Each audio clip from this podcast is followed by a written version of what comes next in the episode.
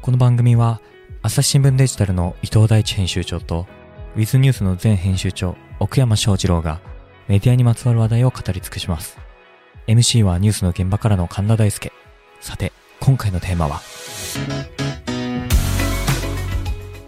あのですね、奇跡が起きました。起きましたね。起きましたね。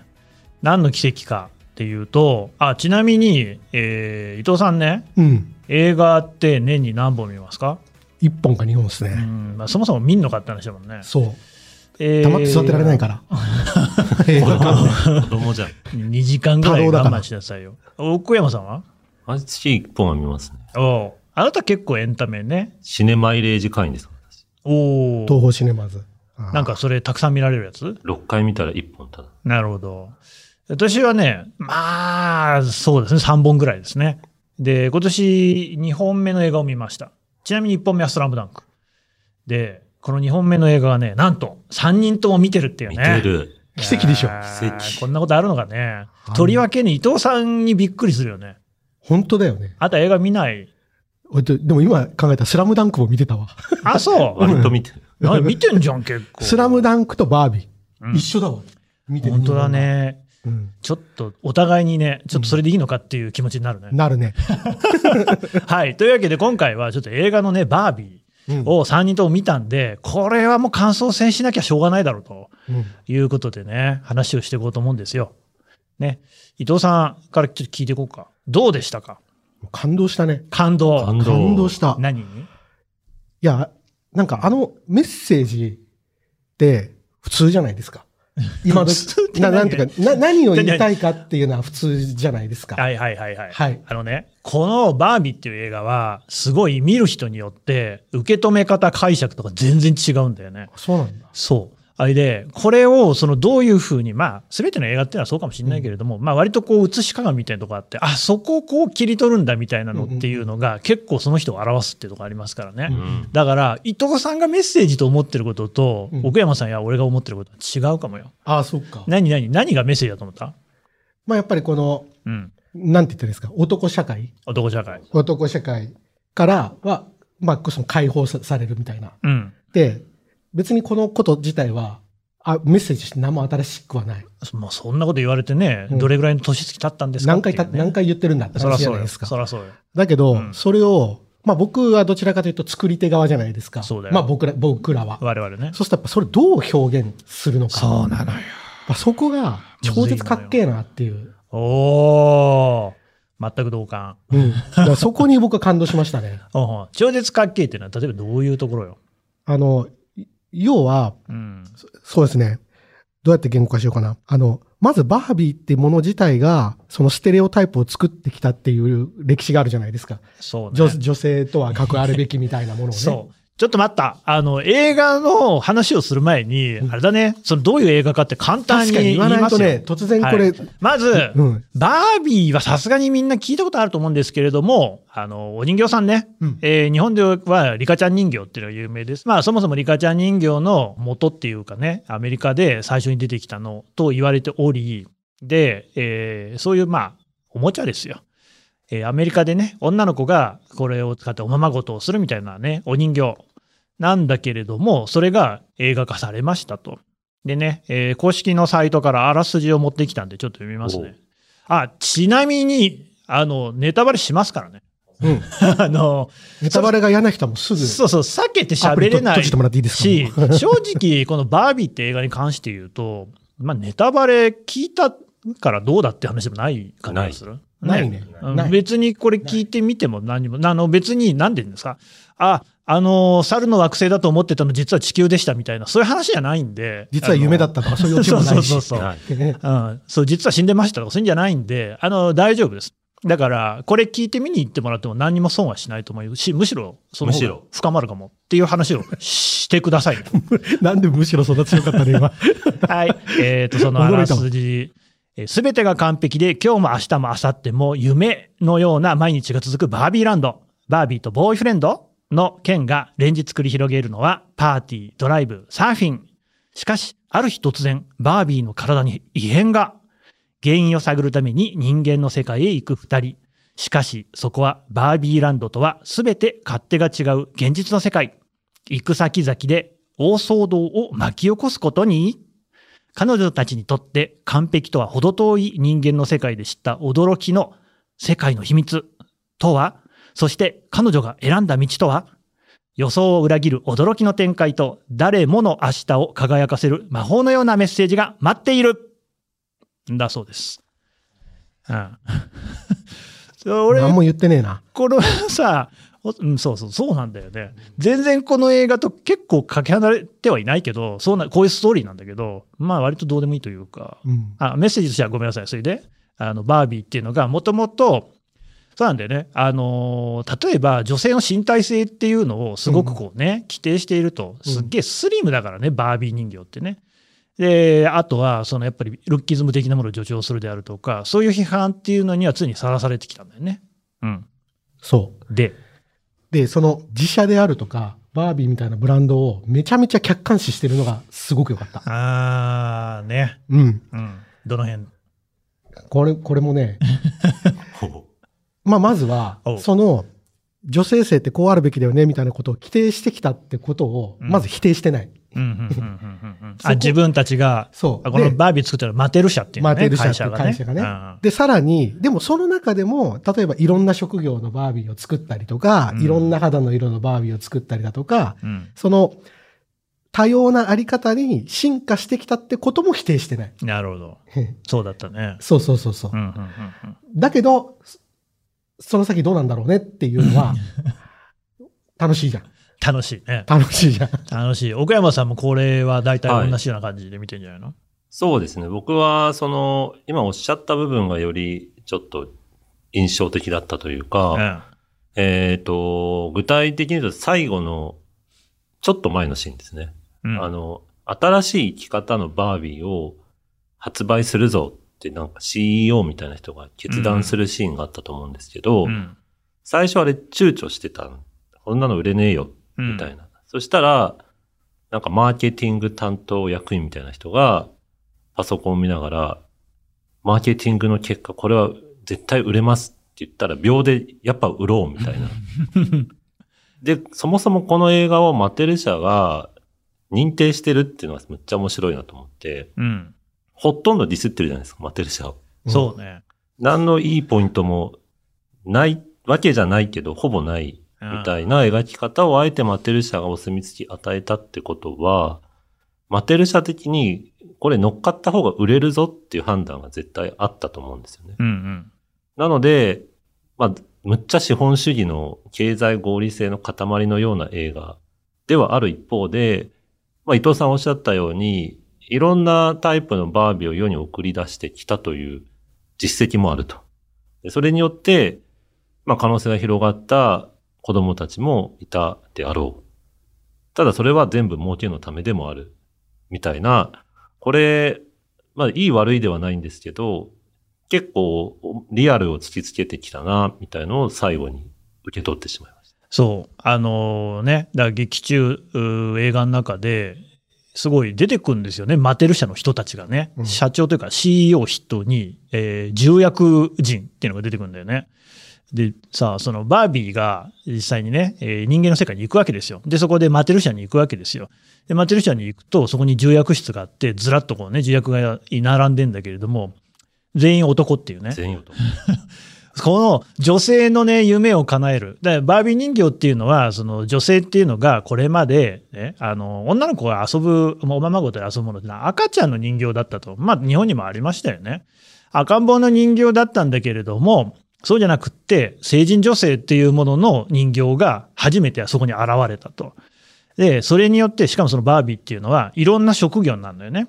えーパイロットもいれば、医者もいれば、科学者もいるし、えー大統領候補、あの、劇中では大統領だけど、もいるしっていう、つまり、女の子だって何にでもなれるんだっていうことを、こうね、えーまだ当時、これもうだいぶ前からね、ありますから、のアメリカで、まだまだその女性がね、地位が低かった頃に、それをこうね、す、えー、で、に描いていたっていう、つまりこのバービー人形っていうものによって、フェミニズム、まあ、フェミニズムっていうのは要するに女性解放っていうことですから、っていうものに、そのね、えー役割を果たしたんだと。フェミニズムっていうのは、そのバービーの出現によって、なんかこれでね、問題が解決したんだみたいなことを冒頭に言って、そこから始まるんだけれども、それをずっとひっくり返していくんだよね。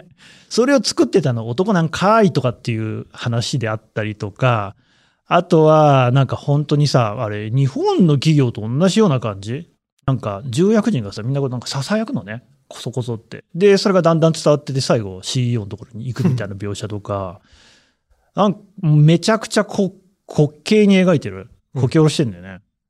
で、当然でも、マテル社の、これ、商標っていうか、ね、人形、そう商品だから、マテル社がうんって言わなかったら、この脚本は取んないんだもんね。だからそこが、もうマーケティングとして OK って反抗した人がいるわけなんで、うん。で、企業なんで、当然営利を求めるアメリカだと特に株主との関係が常に成功があるわけですから、うん。こう儲けにつながんないんだったら責任取られるっていう延長でこの映画のお墨付きが与えられていると考えると、うんむっちゃ、まあ、よりおもろいなと思いますよね。いや、実際それでやっぱりバービー人形めっちゃ売れてる。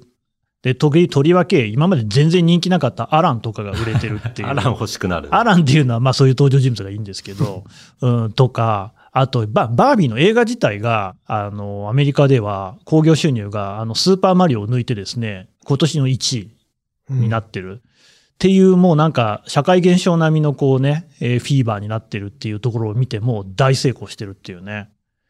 うまいことやってるよね。あれはやっぱり、あの、すごくいいなと思うのは、党派性がめちゃめちゃはっきりしてるから、うん。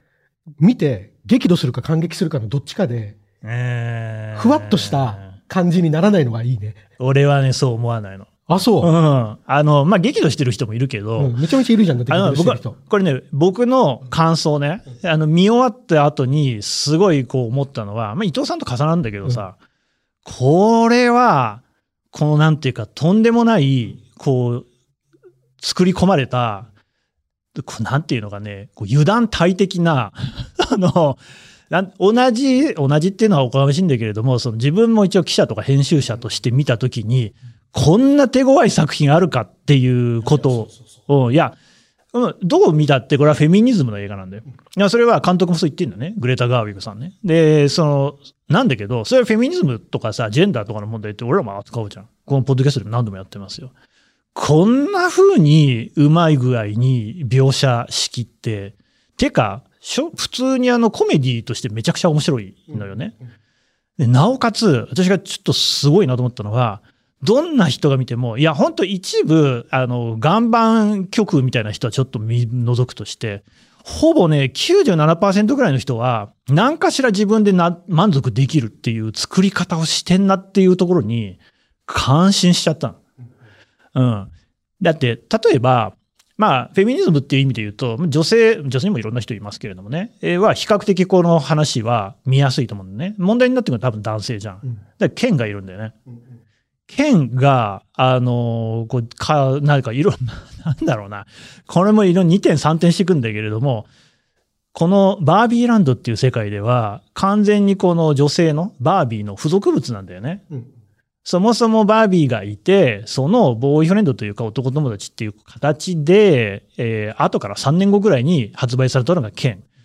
で、最初のシーンとかでも、もう、ケンは、バービーに見てもらった時に初めて自分の存在っていうのをね、えー確かめられるんだぐらいの感じなんだよね。ところが、人間の世界に行くと、これが逆転していて、うん。要するに男の方が上位にいる社会っていうのを初めて見ると。ほんで感化されてバービーランドにその考えを持ってきてっていう話なんだけれども、そのさ、剣のさ、やりとりっていうのが、結構こうさ、男の目線で見ても、こうなかなかこう考えさせるものがある。よね。あるあるある。どう思ったやっぱり、まさにあのバービーランドが現実世界の真裏じゃん。うん。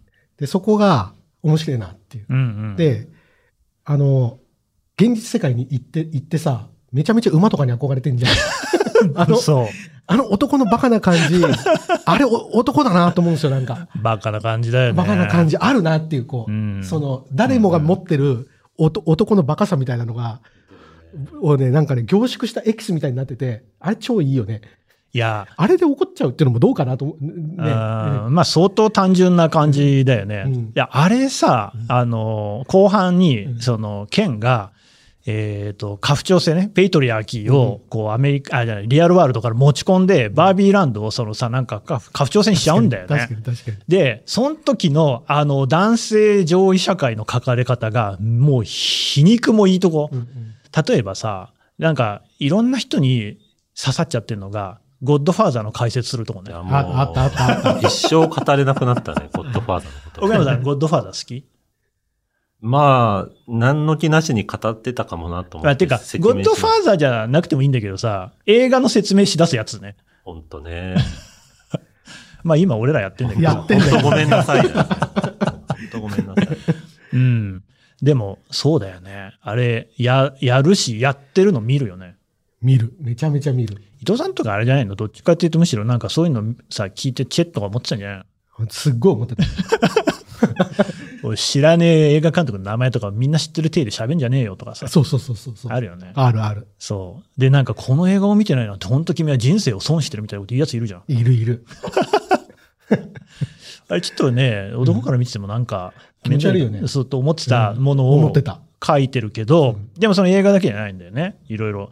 なんだっけ、なんかほら、フォトショップ上手に使えるとかさ。あったね。あったいや、あったあれ絶対俺やってたと思あれは結構みんな心当たりあるんじう。ほゃなんいとごめんなさい。パソコンの使い方みたいなさ。教えたがりみたいなね。そうそうそうそう。言わないで。あれとかさ、あと、そうね、あなんかいろいろそういうのがあったりとか、あのバカな感じね、ケンダムってね、キングダムだよね。そうケンダムっていうのを作ってさ、で、なんかそこで、こう、結局、こうね、バービーたちに乗せられて、最終的に失敗していくっていうさ、あの、間の抜けた感じ、えーとかね。なんかこう、男のあるある、うん、あの、悪いとこあるあるみたいなのね、すげえ書いてくんじゃん。ある。でも、あ胸れ、が痛い。あれってさ、なんかさ、あれで怒っちゃうのって相当な、シンプルな人じゃない結構いるんじゃないあれで怒っちゃう。 そうなのかな、うんああ、まあそうかもしれまない。あ、反応、コメント書いちゃう人は結構うん直情的に、うんうんこんなやつリアルにいるわけないだろう。いやいるだろうみたいな感じで。書きそうですよも、さ、あれってさ、とは言いながら、最後は剣を解放する話じゃんね。そうそうそう。つまり、やっぱりそういう男性性みたいなものにとらわれる必要もなくて、剣は剣なんだという、そのなんか別にそのバービーの従属物でもないし、そのバービーが見てなくったって剣なんだよっていう、で、最後にさ、結構言うんだよね、剣がね。なんかそのリーダーでいるのも大変なんだみたいなこととかさ。うん CEO も言ってたもんね。言ったよね。 CEO あでそういるの CEO も大変っていう。うん、そうそう。だから大変、ああいうのってさ、あのー、結構もうほら、ここにいる人たちもね、一応その、小なりとはいえリーダーじゃないですか。まあ、そうだよね。いや、本当そうだよね。うん。なんかあれでも、そうそう、別にあれ、男性も解放してるなと思って。そう。で、男性の場合はとりわけさ、なんかし仕事じゃん。うん。仕事で人間の価値をさ、すごい判断される割合が大きいじゃないですか。だからあれ、めっちゃ解放してるなと思いましたけどね。ね。うん。朝日新聞ポッドキャスト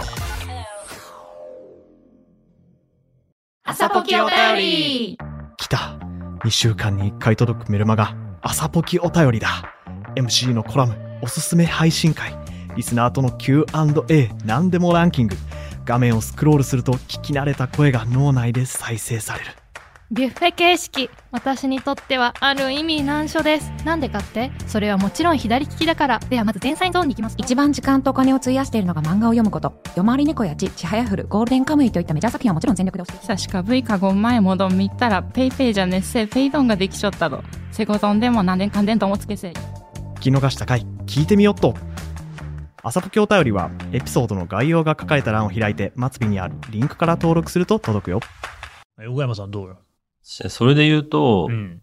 ほんこれも最後の方のシーンなんですけど、グローリアさんっていたじゃないですか。グロリアさんね。あのー なんて説明するかな。途中から出てくるんだけれども、あるこの重要なね、バービーの変化に対して重要な影響を与えていた女性、お母さんだよね。まあ、バービーの変化の実は原因になってたかもしれない鏡写しというか、向こう側の人間界の、えーキャラクターがグロリアさんで、で、グロリアさんのね、夫がちょいちょい出てくるじゃないですか。うん。で、彼がスペイン語を練習してて、うん。で、まあ、なんか発音が下手くそで、ちょっと奥さんに直してもらうみたいなシーンが、ちょっと深読みしていると思いつつ、グロリアさんが移民というバックグラウンドがあるとしたら、その発音の間違いって英語でやったらもう致命的なわけで、うん。うん。でも夫はスペイン語に対しては、多分おー趣味の延長で頑張っている。でまあその自覚はないとは思うんですけ ど、むしろいいように描かれてる描かれてるんだけど、グロリアさんが移民というバックグラウンドで英語を必死に勉強して、マテル社の受付だったかななんか、そまあ、の秘書みたいな感じだ秘よ書ねみたい。多な職に就いたと。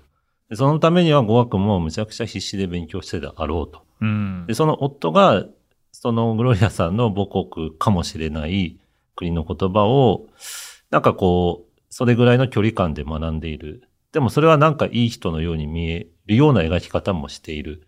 みたいなのが、なんか私ね、うん。うん。微妙に心に残ってしまってですね。ほう。こう、まあ男女差なのか、あるいはその移民みたいなテーマなのか、どっちにしろちょっとこう、無自覚な、こう、なんでしょうかね、行為というか、おーそれが向こうからがどう見えてる。か分かってないし、悪気もないんだけど、それちょっとどうなのか、みたいなのを、ちょっとチクッときたんですよね。正直さ、何にもそこを注目してなかったけど、確かにそうだね。あれ、別に入れる必要もあんまりなかった気がするんですあよあ、そう。いや、あのさ、あの映画さ、とにかくそういうそね。の、考察が多い。ポイントが多いんだよ多ねいね。そのみんなが、ここのはこういう人に刺さるだろうなみたいなポイントをめちゃくちゃ用意してるよね。まあそもそも最初から、こう、まあそれこそ映画を語り、ゴッドファーザーの罠でしょ。そう ね。うん。確かにね、それそうか、そうだな。うんあれ、さ、えっ、と、あの、おグロリア役の人は、うんなんかどっか中南米の出身の人なんだよね。そうなんです。そうなんだよね。でさ、えースペイン語を勉強してる。最後に言って、なんかあの、うん、完全ネタバレだな。最後のそのバービーをこう見送るシーンのところで、その夫が言うセリフがさ、俺なんて言ってたか分かんなかったんだよね。はい。 C、なんとかなんとかって言ってて、あれってさ、イエス・イー・キャンなんだね。あはいはいはい。だからなんか、それは組合の標語よとか、政治的よとかって言われてたんだけそうど、そうそうそうそうあれって、だからなんか、農業組合かなんかで、スペイン語でやってたのを、オバマさんが、その後、その自分の標語として使って、で、英語に訳して Yes, we can って言ってるっていうさ、なるほど。なんかさ、情報量多いんだよね。多いんだで、そういうところで、いっぱいさ、そのなんていうの、足元救われないようにしてるなっていうのを思う。だって、フェミニズムだよ。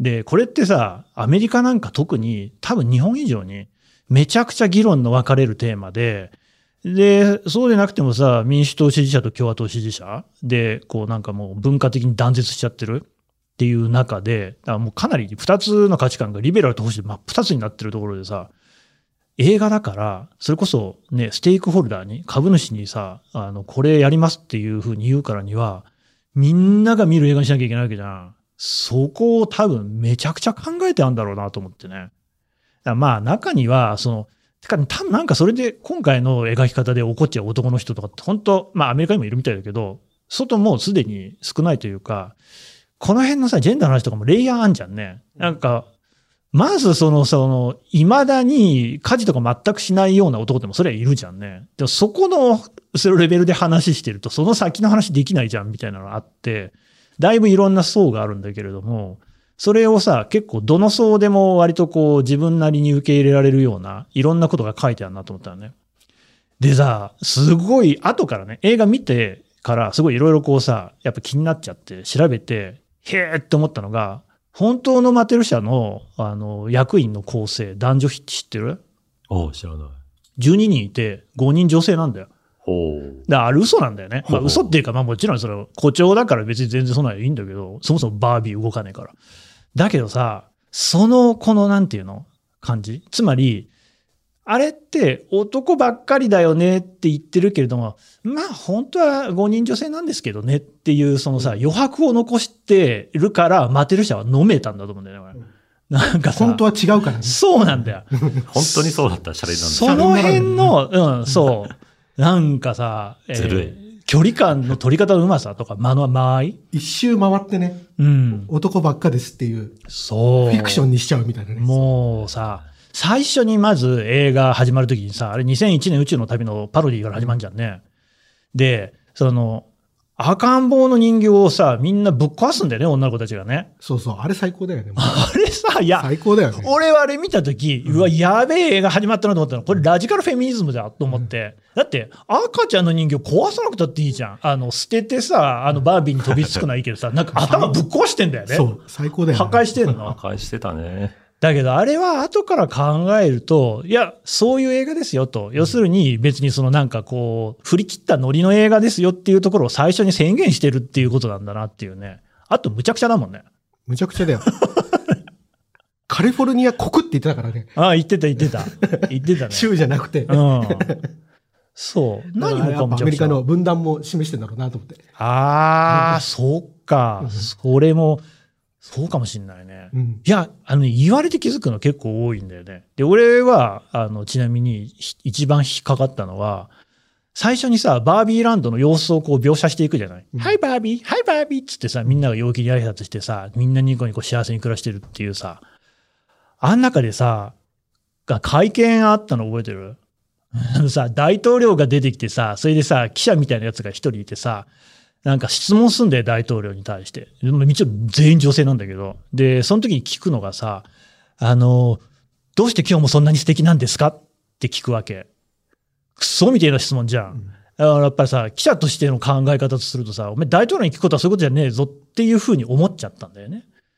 だけど、それもさ、後から考えてみると、あそこで、その素敵な幸せな国として描かれたものって、実はディストピア感あるよっていうことは後から分かってくるじゃん。うううんバービーランドもリアルワールドも両方ディストピア感あるねっていう感じじゃんね。そうそうそうそう。っすっげえさ、いろんな仕掛けがあるなっていうね。。うんううん。ん。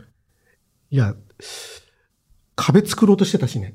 してた、してた。ああそうだバービーの世界とリアルの世界 そに、うしかもさ、めっちゃなんか政治ネタぶっ込んでくレるンから。ガをさそう、縦にさ、あの、人が入れないような壁の作り方じゃなくて、単純に縦に積んでるっていうさ、そうそう頭の悪い積み方。そう。